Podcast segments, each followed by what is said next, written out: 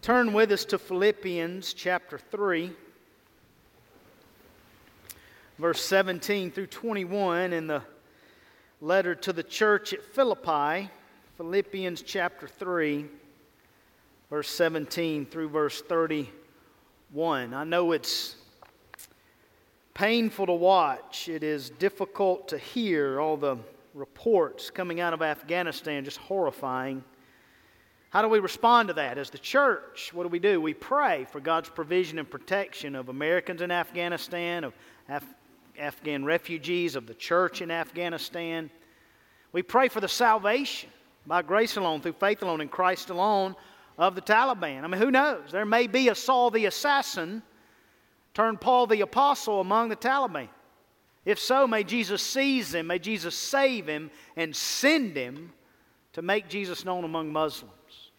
You know, there, there are interesting parallel between Saul the assassin and the Taliban today. It's, you know, the, the man God used to pen this letter and most of the New Testament was Saul the assassin, who met Jesus on the road to Damascus and was transformed into Paul the apostle. And Saul, the, he was a part of a, a, a type of Taliban in his day, in that Paul, similar to the, to the Taliban, both of these, Saul in his day, Taliban today, they're seeking to stop followers of Christ. Secondly, I don't know if you know this, but in the Muslim world today, there's this miraculous phenomenon that is happening as Muslims are meeting Jesus via dreams and visions, and they're coming to faith in Christ. It's a miracle that's happening in the Muslim world. Very similar to how Saul, on the road to Damascus, met Jesus and became Paul the, the, the apostle. See, Saul thought his mission was to stop followers of Christ. He thought he was helping Yahweh in stopping these followers of this one named Jesus. And you may say, why should we pray for somebody as evil as the Taliban? Yeah, I, I'm with you. But hey, if Saul the assassin can become Paul the apostle, it's always too soon to give up on God. Always. And see, Saul thought, yeah, my mission, I'm, I'm helping Yahweh to stop the church, to stop followers of Christ. But he soon realized, no, that's not my mission. My mission is to be helped by Yahweh to start following Jesus. And so here in Philippians three seventeen, we find ourselves arriving at a place where Paul is speaking to this little church in Philippi with a message of don't miss your mission. And that's what I want to talk to you about today. Don't miss your mission. Saul was missing his mission before he surrendered to Christ on the road to Damascus. Don't miss your mission. So let me read this text. You follow along, and then we'll spend some time unpacking it together. So if you're there, say I'm there. Here we go. Verse seventeen. Brothers, join in imitating me and keep your eyes on those who walk according to the example you have in us. For many, of whom I have often told you and now tell you even with tears, walk as enemies of the cross of Christ. Their end is destruction. Their God is their belly, and they glory in their shame, with minds set on earthly things.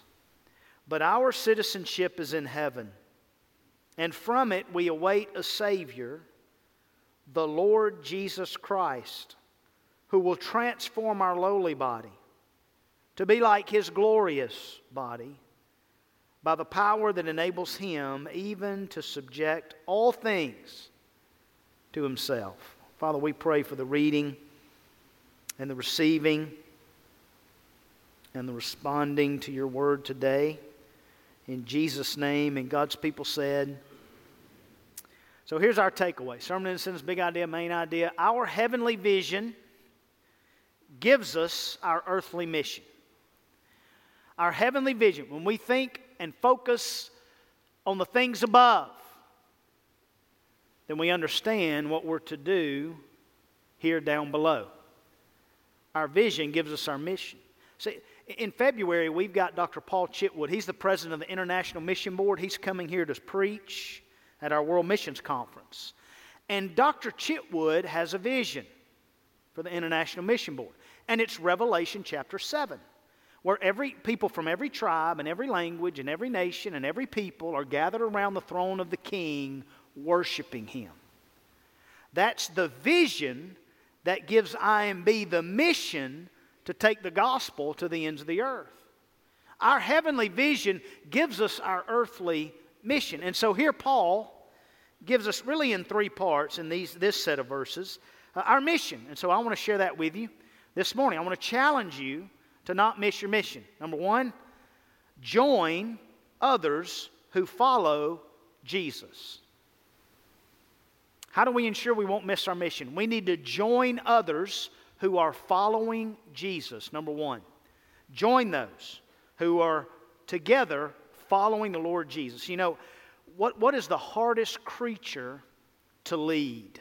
I've always thought that the hardest creature to lead is a cat. Would you not agree?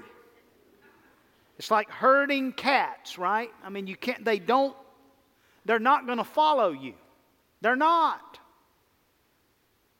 And then I met Oliver, our cat. And our cat follows us in our neighborhood. We we go on walks in our neighborhood, and the cat follows us. Here, here's a selfie. You see our cat up at the top. That's Oliver. We made two laps around the neighborhood, and Oliver follows every step of the way. It's strange. So I guess a cat is not the most difficult creature to lead. In fact, I would say the hardest creature to lead that you'll ever try to lead is yourself. See, there's days you're going to wake up, you're going to feel like a million bucks. You're going to feel like you can storm hell with a leaking water pistol, and you're going to feel like it, man. You got it today. And then the next day you're going to wake up and you won't feel like a million bucks. You'll feel like insufficient funds, right? I mean, you just don't, you're just not into it that day. The most difficult creature to lead is ourself. And so Paul makes it clear as he speaks to this church at Philippi and to us today, he says, brothers, join in imitating me. Very affectionate language, very endearing language. Brothers. Paul loved this little church. Now, I, I don't believe Paul showed favoritism. I don't. But I believe this might have been his favorite church. Because look, look how he refers to them in chapter four, verse one. My brothers, therefore my brothers, whom I love and long for, my joy and crown, stand firm thus in the Lord, my beloved. Oh, he's so affectionate and endearing with, with this body of believers. And he refers to them as brothers. Join in imitating me. One of my seminary professors, Doctor the late Doctor Jerry Barlow, he when we would preach in class, when we'd have an assignment to preach a message in class, he would always critique it, of course. And one thing he would always point out is, what do you refer to your audience as? What do you call them? Do you call them church? Do you call them folks? Do you call them y'all? Or you guys? I mean, what do you call them? Brothers and sisters, ladies and gentlemen, men and women, boys and girls. What do you call? He'd always point that out. And this is what he'd say to us. He'd say, boys, we got to call them something. Right? You got to call them something. Paul, in a very affectionate, endearing way, called this church brother. What's he doing? He's saying, listen, we are equal. We are the family of God. We are brothers and sisters in Christ. I'm no greater than you, you're no greater than me. We're equals in according to the gospel and in the family of God. And so he says, join in imitating me. Join me as I imitate Christ. Join in imitating me. Be a fellow imitator. Be a co-imitator. Join in following the example of another. And Paul was the perfect example to follow because Paul was not perfect. Paul even says in verse twelve, if you can glance up at verse twelve, he says, not that I've already obtained this or am already perfect. Paul says, I'm not perfect, but I press on to make it my own because Christ Jesus made me his own.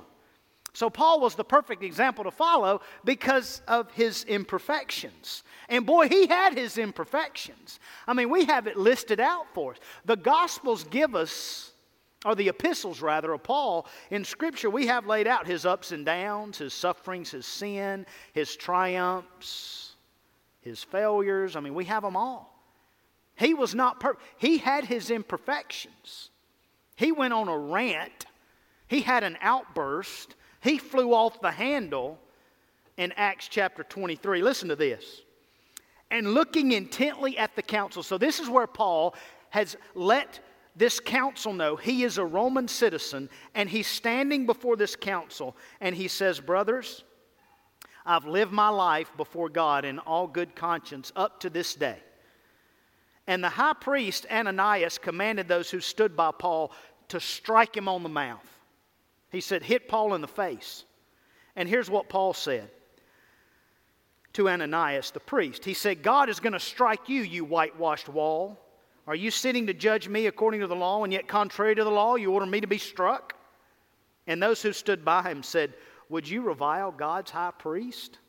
And Paul said, oh, I, I did not know, brothers, that he was the high priest. It is written, you shall not speak evil of a ruler of your people.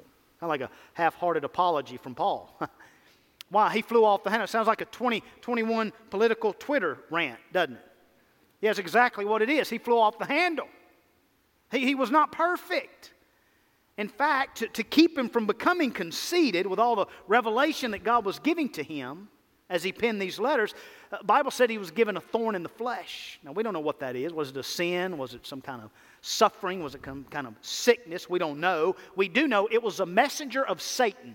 So that tells us it wasn't good, and it wasn't fun. But Paul said that it was given to him for him to not become conceited. And he asked the Lord to take it away, and the Lord told him, my grace is sufficient for you, for my power is made perfect in weakness. See, Paul was the perfect example to follow because he was imperfect, yet he was being perfected in Christ. And Paul tells him here in verse seventeen, to keep your eyes on, fix your eyes on, focus on, observe intently those who are following Jesus.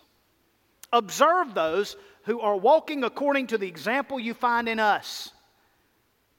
Attach yourself to someone who is following Jesus.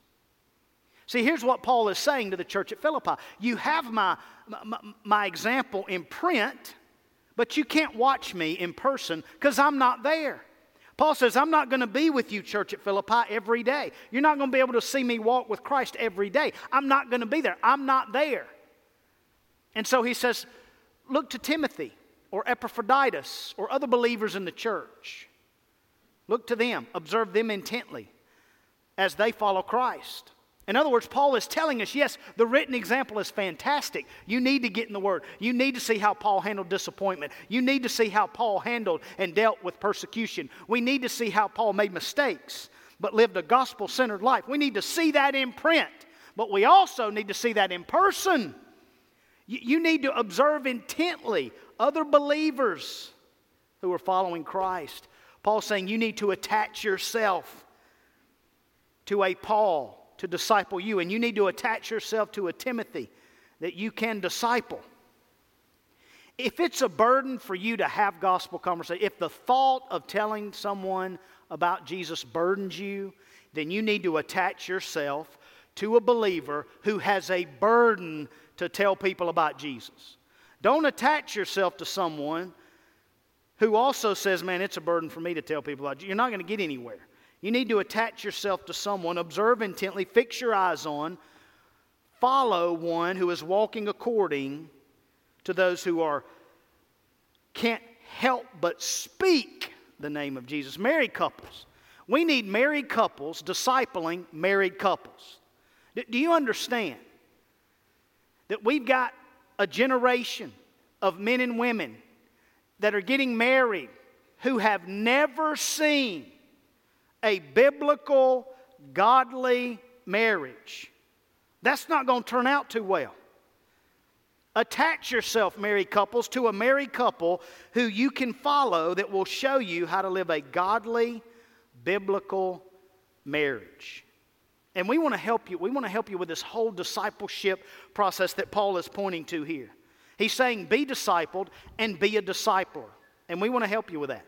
So starting in September, our E three groups are going to launch again. They launch the week of Labor Day. They go to Memorial Day. And we take the summer off. And we want you to join one of our E three groups. What is an E three group? E stands for equip. Somebody say equip. Equip. We, we are going to be equipped for the works of ministry. So how do we do that? We do that in groups of three to five. Somebody say three to five. Not two, not six, three to five. Jesus had three, James, Peter, John. Counting Jesus, it was four. So E three groups are equipping three to five, men with men, women with women. And we walk every week. We meet together, and as we walk through the Word together, we discuss what God taught us that week. We observe intently how to model discipleship and evangelism, and we hold each other accountable. And we do it for the sake of reproduction and multiplication. As you finish a group, the next semester, the next September, you'll start a group. That's the whole idea behind it, is to make disciples who are making disciples. And we want you to join us. We start the week of Labor Day, go through Memorial Day. You can be a part of that today by texting the word join. Somebody say join. You don't have to say it with my Mississippi drawl, but join to seven nine nine six nine, and we'll get you in a group. So do that today. Do it right now. If you're in person, take out your phone, text join to seven nine nine six nine. If you're online, do the same. Here's what I read recently. This is tragic, and it happens all over our nation. sixty-six percent of graduating high school students who grew up in the church, okay? sixty-six percent of graduating high school students who grew up in the church, they leave the church after graduation. Leave. Somebody say leave. Don't get up and leave, but... Listen, we don't need this generation of young men and women today leaving the church. We need them leading the church. Don't leave it, lead it. Paul told Timothy very clearly, let no one despise you for your youth, but set the believers an example in speech, in conduct, in love, in faith, in purity. You know, in nineteen ninety-two, twenty-four percent of pastors were over the age of fifty, fifty-five, twenty-four percent. In two thousand seventeen, that number jumped to fifty percent of pastors are over the age of fifty-five. What does that tell us? We're not calling out the call. That's what that tells us. We're not equipping the next generation to lead.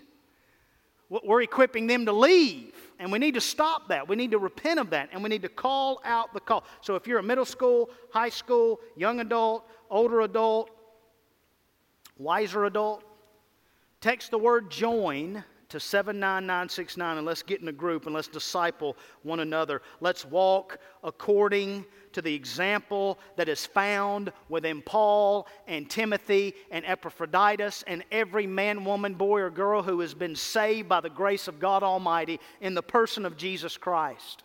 Let's do it. Let's do it together. Join. You know, I, as I was studying this and all this, I mean, just horrific reports coming out of Afghanistan, I thought to myself, and, and I saw it on social media, I'm sure you saw it too. It had the Church of Afghanistan and the church in America. It had the church in Afghanistan. We will gather on Sunday and most likely die. And then the church in America, it had, we will gather on Sunday unless. There was a host of reasons. It's raining outside, or we'll gather unless it's pretty outside, right? Either way. And there's just other excuses why we won't gather. And, and, and, and when I saw that, I had this thought. I thought, man, if Paul the Apostle was writing a letter to the church in Afghanistan today, and he was writing a letter to the church in America today, those would probably be two different letters. Don't you imagine? Paul would probably be in a different mood when he wrote one and the other. I'm encouraging you, I'm challenging you to join us. Join this church. You've been visiting for a while. It's time to join. We'd love to have you join. Join a life group. Join one of these E three groups. Let's be the church. So text the word join. We'd love to have you get connected with us on a deeper level. And that's the way you do that today. You text the word join. Here's the second piece to this mission that Paul lays out for us so eloquently in Philippians three, seventeen through twenty-one. Number two, journal through the word of Jesus. Journal through the word. The only way you are ever going to understand God's timing in your life and the times we're living in in this life is to spend time with God. And one way we spend time with God is in His Word. Every day, getting into the Word of God, spending time with God in His Word. Here's how Paul says it in verse eighteen. For many of whom I have often told you, and now tell you even with tears, walk as enemies of the cross of Christ. Paul, you see his heart here, don't you? He's broken. His heart is, is, is bleeding for those who are far from God, that he wants to see them come near to God. And he's burdened by that. He's burdened that they're enemies of the cross of Christ. How can, how can you make yourself an enemy of the only way in which we can be saved? The only way that, that, that while we were enemies of God, Christ died for us on the cross. How can you make yourself an enemy of that? And Paul's broken and he's, his heart is bleeding. See, the gospel says very clearly in Scripture that Jesus died on the cross while we rejected Him, that He was buried, that the third day He rose from the dead. And everyone who believes in Him will have eternal life and abundant life now in the spiritual realm. See, Paul is making it clear here. As he's ble- as his heart is bleeding, Paul wants us to understand something about the gospel. The gospel never says that Jesus believes in us. Jesus does not believe in us. Jesus does not believe in you. He does not believe in me. Jesus, however, does believe that we will believe in Him. And He says that in the prayer in John seventeen. He prays that. And He says, Lord, he, he says, Father, I don't ask for them only, but also for those who will believe in me through their word. Faith comes from hearing the message, and the message is heard through the Word, through the Word of Christ, the gospel, the cross of Christ. And Paul wanted those who were far from God to come near to Him. In fact, he prayed that over his own people in Romans ten. Paul is broken, and he prays for the Jewish people, and he says, my heart's desire in prayer to God for them is that they may be saved. They're seeking their own righteousness. They've rejected the righteousness of God. For Christ is the law of righteousness for all who believe. And Paul was burdened for them. He said they're enemies of the cross of Christ. Think about with me the cross of Christ. The heart of the gospel is the cross of Christ. Think about that. How God proves His love for us is at the cross. The cross is where God's wrath poured out on Jesus and God's grace poured out on us. It's where they meet, at the cross. The whole subject of this Bible, of your Bible, of the Word of God, the entire theme of the Bible is the cross of Christ. That's it. The theme of the Word is the cross. We see it in Genesis three, where God says to the serpent, that, talking about the coming Messiah and what will happen, He said, "You, he will, he shall bruise your head and you will bruise his heel." That's talking about the cross.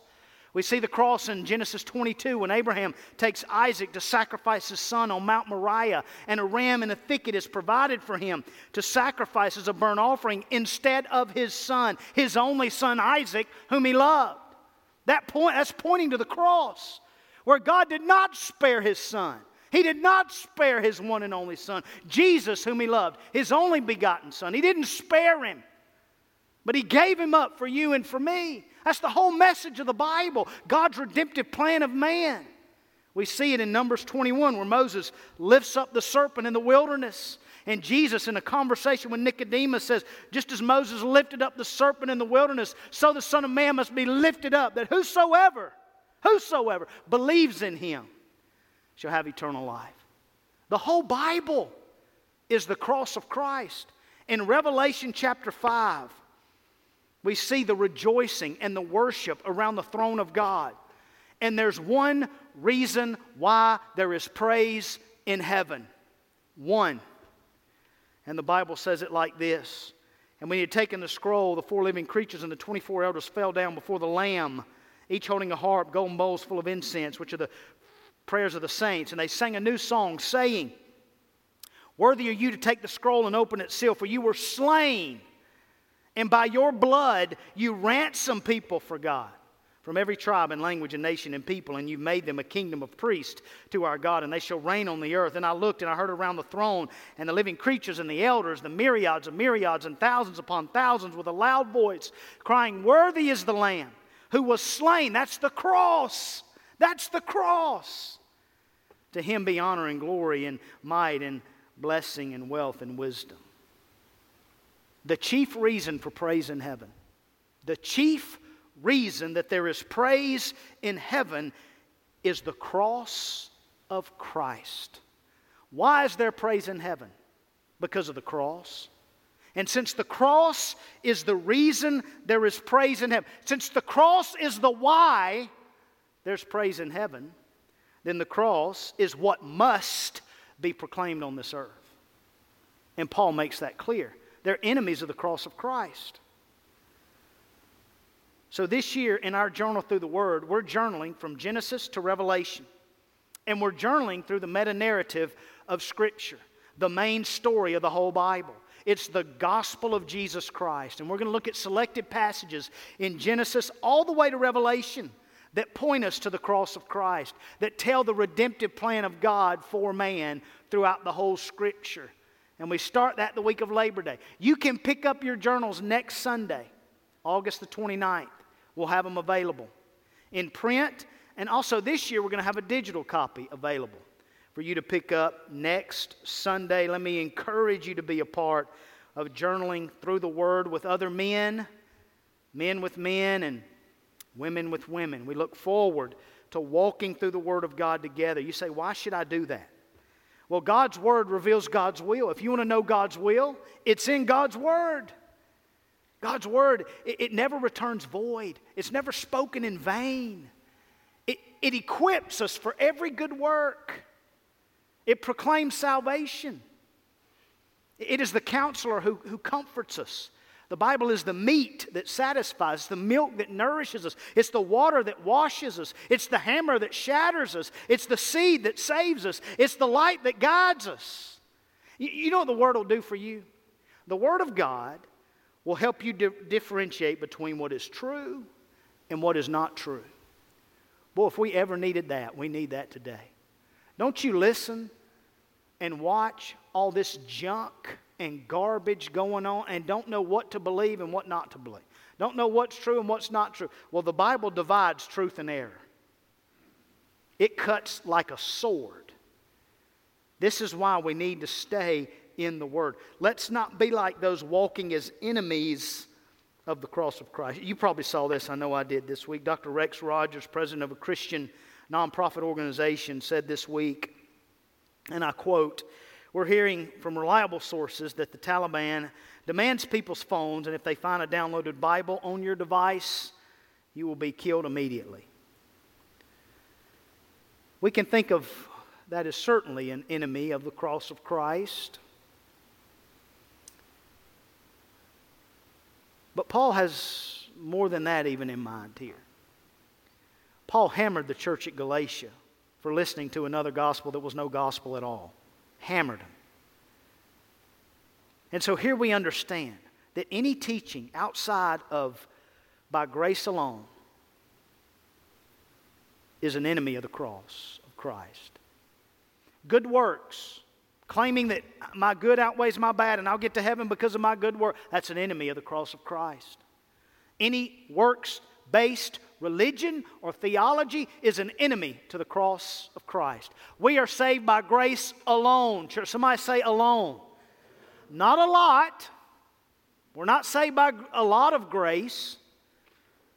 And we all need a lot of grace. But we're not saved by a lot of grace. We are saved by grace, and I say it again, alone. Alone. Any other teaching is an enemy of the cross of Christ. And here's what happens to those who are enemies of the cross of Christ. Look at verse nineteen. Their end is destruction. That speaks of their destiny. Their destiny is destruction. See, those who reject this word have no hope beyond this world. None.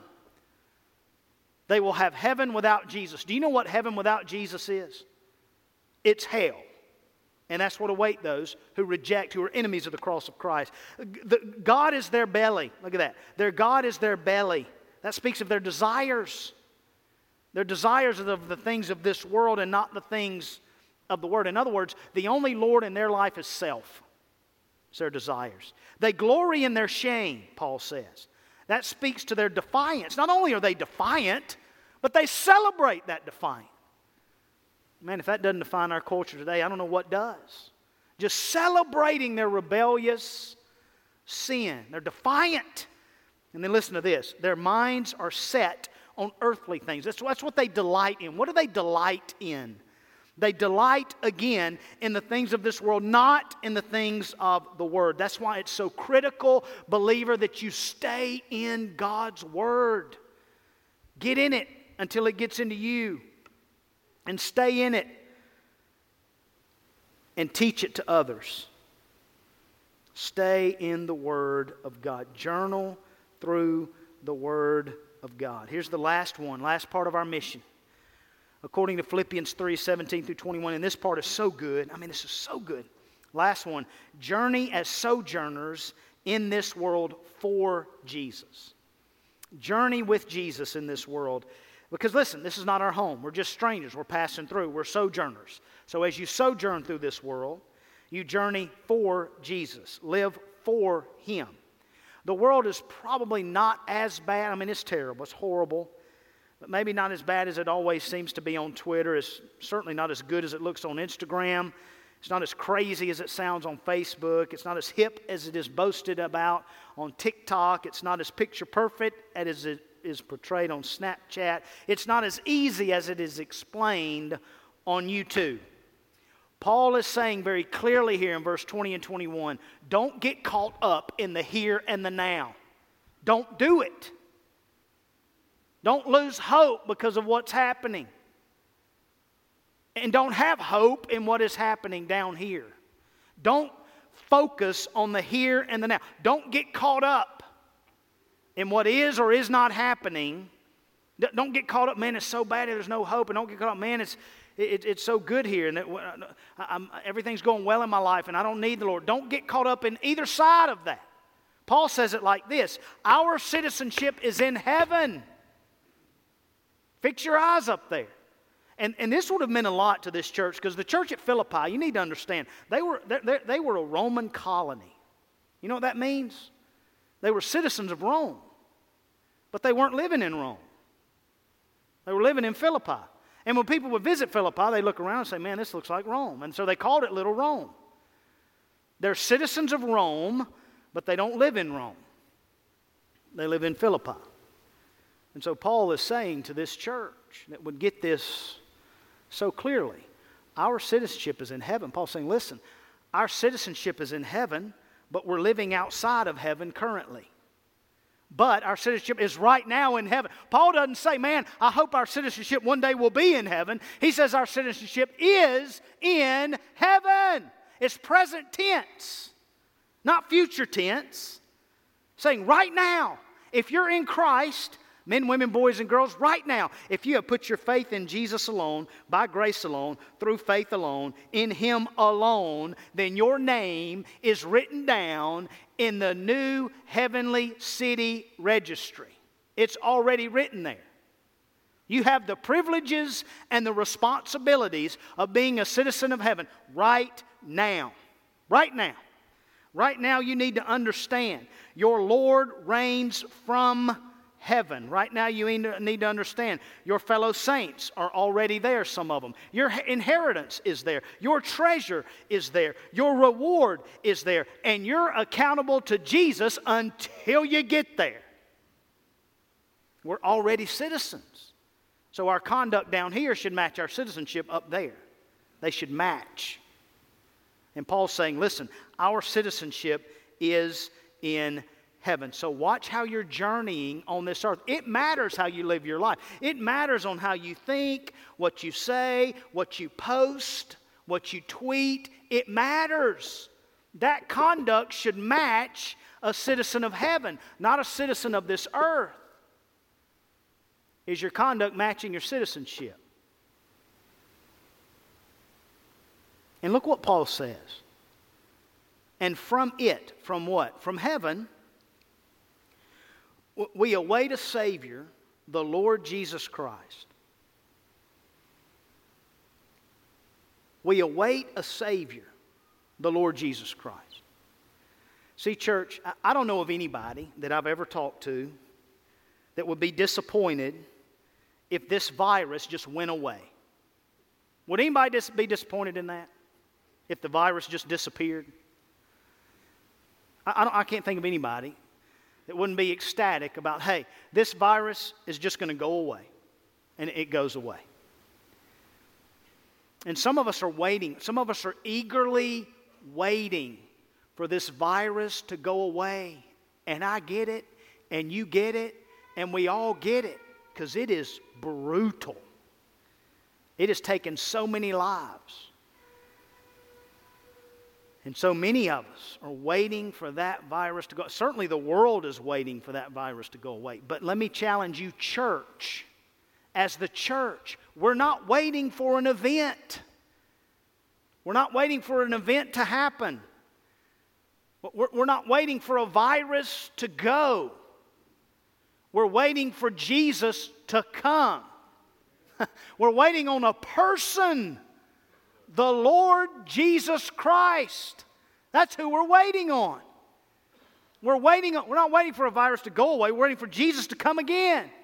He said we eagerly await. That means we are excited about it. We're looking forward to it in anticipation of it. That changes how we live right now. Our heavenly vision changes our earthly mission. It gives us what we're here to do.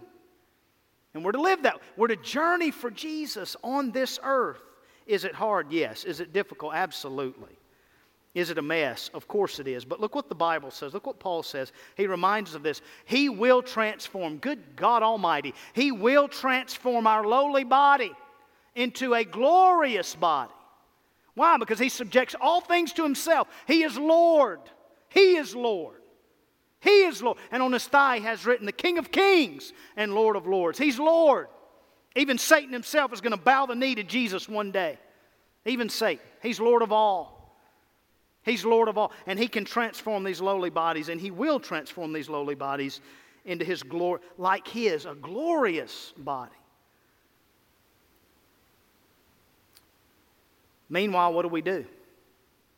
We're, we're awaiting a Savior. We're not awaiting a banker. We're not awaiting a, a doctor.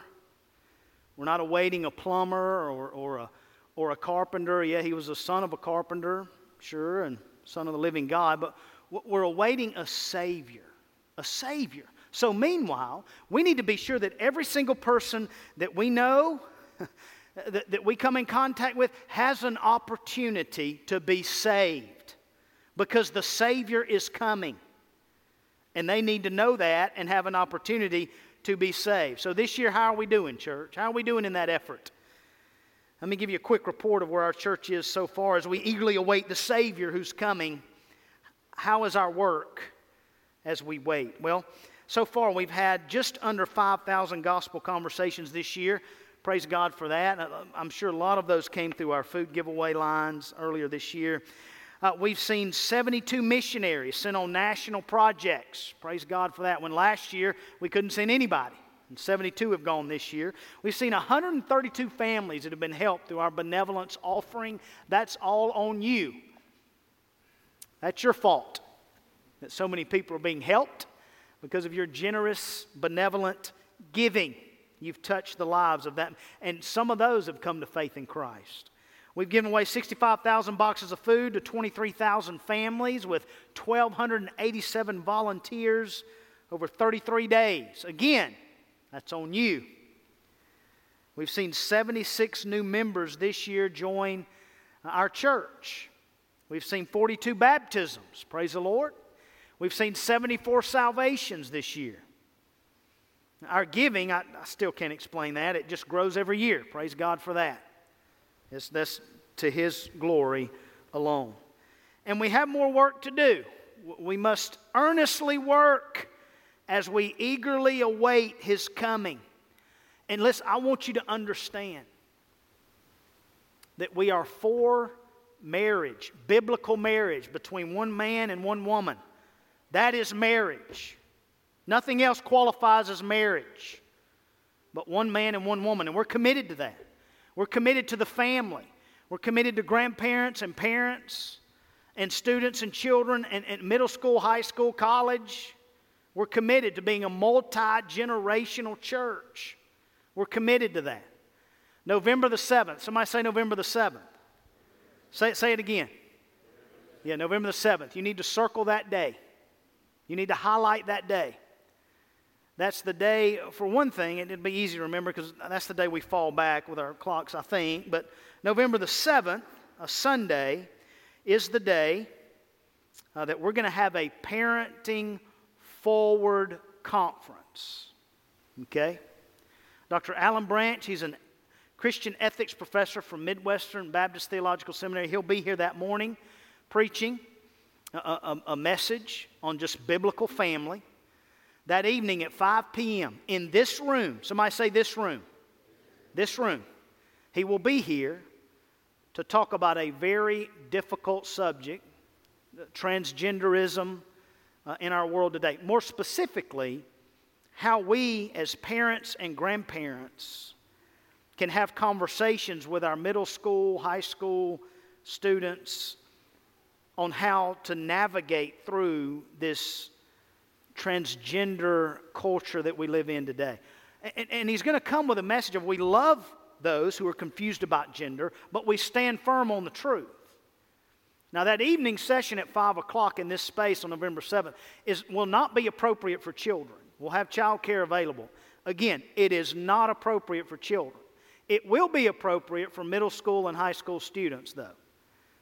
And Doctor Branch will lead us in that. And it is going to be something you just don't want to miss. Tanya and I try our best to have these conversations with Brady and Bell. But one of the problems is we don't even know the lingo. We don't even understand the terms that are being used. So we'll have a resource for you that defines all those and questions, frequently asked questions, and how do I handle this and how do I handle that? Very practical. You don't want to miss that Parenting Forward Conference. Why? Because we are committed to fulfilling our earthly mission because of our heavenly vision, and we want to invite you to be a part of that. Our heavenly vision gives us our earthly mission. Paul says it like this, but our citizenship is in heaven, and from it we await a Savior, meaning we're not up there with Him right now, we're on earth. And because of that vision, we know He has given us a mission, the Great Commission. You see, Jesus' all authority in heaven and on earth gives us all access from earth to heaven. Our home in heaven gives us hope right here on earth. Jesus is soon coming on the clouds of heaven is what keeps us going through these storm clouds on this earth. It's that heavenly vision. Our eternal destiny in heaven, that gives us and makes us a part of an eternal fraternity on earth, the church. See, our future grace, that day grace in heaven gives us present day grace on earth. This heavenly vision gives us our earthly mission. I'm telling you, church, Jesus' ascent into heaven means that we are sent on earth. We have a mission. Until He comes, we have a mission. Jesus preparing a place for us in heaven gives us the mission of pointing people to Jesus on this earth. So don't you stop. You press on toward that goal. This one thing Paul did, he pressed on toward that prize, that upward prize in Christ Jesus. Don't you back up. Don't you slow down. You keep living for Jesus. You keep leading your family to follow Christ. You keep following that example. You keep being that example of one who is following after Jesus. Church, People that are caught by the gospel. Catch people with the gospel. Caught people, catch people. Taught people, teach people. Sought people, seek people. So let's keep it up. Father, we...